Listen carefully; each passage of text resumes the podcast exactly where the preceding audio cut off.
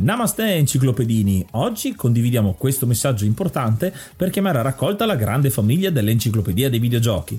È passato ormai qualche anno dalla nascita del progetto e per continuare a creare contenuto abbiamo tanto bisogno di voi. Il computer con il quale realizziamo tutto il materiale dell'enciclopedia dei videogiochi, dal podcast alle grafiche, ai video, alle dirette, eccetera, dopo 12 anni di onorato e fedele servizio ci sta abbandonando con una rapidità preoccupante che ha reso quasi impossibile continuare a creare contenuti. Quindi, se volete, potete contribuire dandoci una mano andando su enciclopediadeivideogiochi.it e cliccando supporta il progetto. Ogni donazione ci permetterà di sostituire l'attrezzatura fondamentale e necessaria a tenere viva l'enciclopedia. Crediamo che l'unione faccia la forza ed in questo momento ne abbiamo proprio bisogno. Da 5 anni cerchiamo di regalare emozioni, condivisione, informazione su un tema a tutti noi tanto caro, i videogiochi. Grazie a voi potremo continuare a farlo senza il rischio di dover fermare tutto il nostro malgrado. Grazie di cuore a tutti.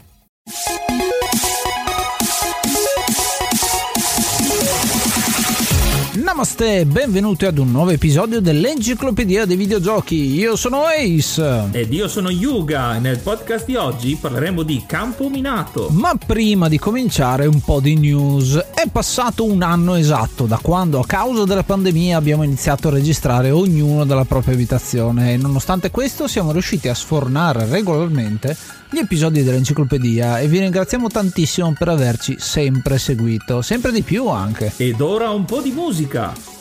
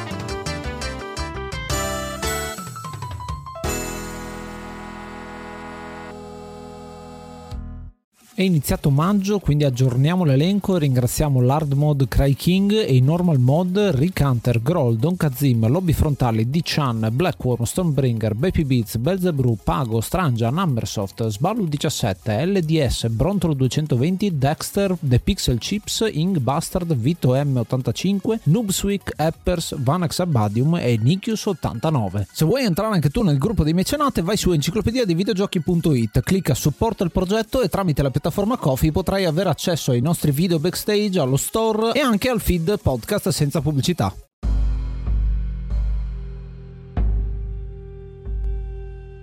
Il gioco di oggi è Campo Minato o Minesweeper, uscito nel 1989, sviluppato da vari programmatori, benché questo gioco ha delle radici piuttosto particolari come vedremo nell'episodio, ed è stato pubblicato su ogni sistema che riusciate a nominare. Ci sono addirittura delle versioni per calcolatrice digitale, quindi è davvero un gioco radicato nella storia. Un gioco conosciutissimo al quale avrete sicuramente giocato almeno una volta in una delle sue note molte versioni e riadattamenti, come ad esempio il più recente Campo Fiorito. Il suo design design molto semplice e la giocabilità immediata lo hanno reso molto conosciuto, soprattutto perché è adatto al casual gamer. Infatti, essendo un puzzle game vecchio stile, non necessita di una storia vera e propria. Ma una storia ce l'ha a suo modo la creazione di questo titolo. Storia che risale alla fine della seconda guerra mondiale fino ai primi anni 60 e poi anni 80 con l'evoluzione dell'informatica. Le cronache di guerra raccontano di un soldato americano di origine polacca che dopo una missione suicida per ribaltare il regime nazista sopravvisse miracolosamente portando una svolta decisiva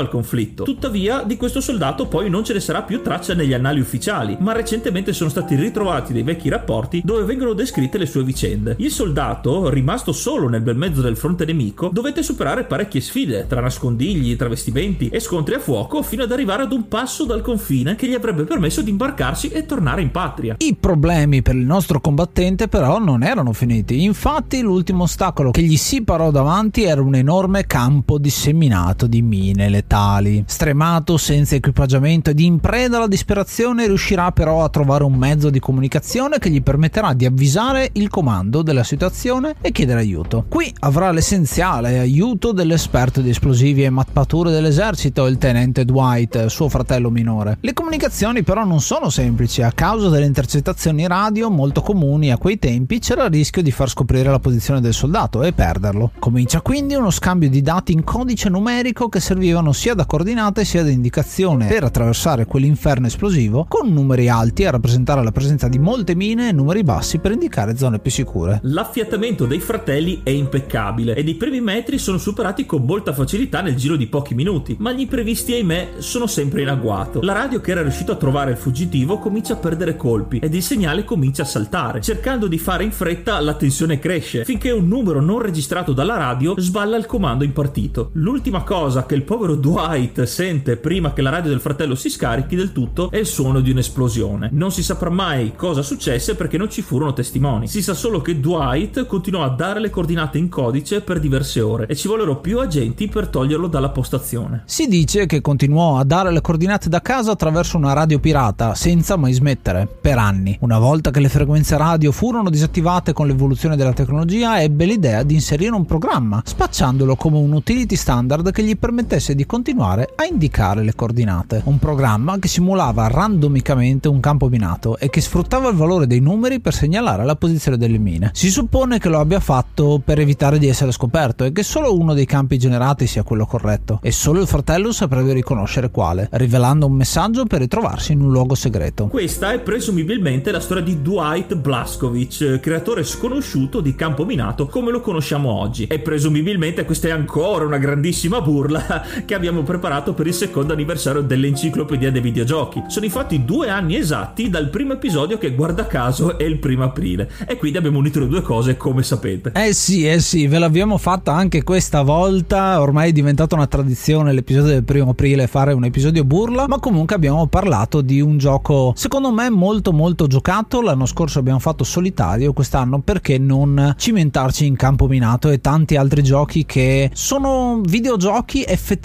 ma sono molto di nicchia o comunque molto poco considerati giochi proprio per la loro semplicità. Parliamo effettivamente della meccanica del gioco. Si parte da una griglia di varie dimensioni a seconda della difficoltà scelta e si deve scoprire la posizione di tutte le mine nascoste nel minor tempo possibile. Per farlo bisogna tener conto delle caselle con i numeri che indicheranno il numero di mine a loro adiacenti. Il concetto non è così complicato e una volta compreso il metodo è abbastanza semplice finire agevolmente le difficoltà più semplici, mentre le mappe più grandi sono comunque impegnative perché alcune volte non si potrà essere sicuri al 100% di alcune mine e si dovrà tentare la sorte. Ci sono anche molte formule matematiche e teorie che sono state messe in pratica per spiegarne il funzionamento e determinare anche la difficoltà effettiva, addirittura creando un'unità di misura, la 3BV, la Breckels Board Benchmark Value. Siccome l'obiettivo del gioco è completare la mappa nel miglior tempo possibile, esiste anche qui una community di speedrun, anche se il record per la difficoltà base, ovvero la griglia 8x8, è quasi comico visto che è di appena 0,49 secondi. Questo perché alcune mappe generate permettono di scoprire l'intera area cliccando la giusta casella vuota. Quindi più che il record di bravura è più un vero e proprio colpo di fortuna. E quindi in conclusione, buon primo aprile. Due anni dopo l'inizio di questo podcast siamo super contenti di potervi offrire ogni settimana episodi nuovi, adesso anche più volte a settimana con gli editoriali che escono e secondo me stavo pensando pensando che questi, questa tradizione insomma che sta diventando del primo aprile è molto significativa per noi perché parliamo di un gioco che non ci sta in un episodio regolare ma ci sta in un episodio speciale perché comunque Campo Minato l'anno scorso abbiamo fatto solitario sono giochi che abbiamo giocato tantissimo tutti ma vengono un po' presi in giro come videogiochi. E secondo me ci sta analizzarlo un pochino nel dettaglio inventarsi su la, la storia ci sta ma secondo me è bello poter parlare di videogiochi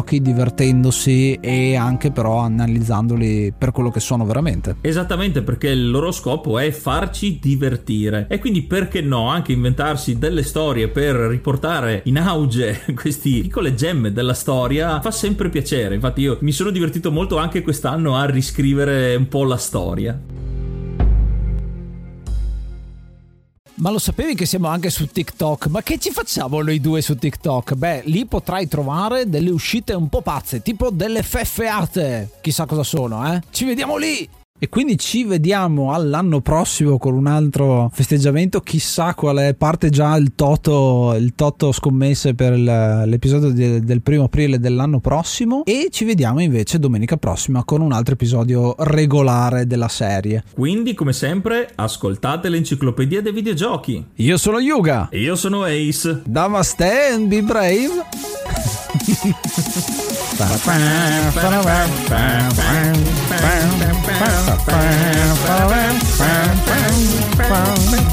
Bye.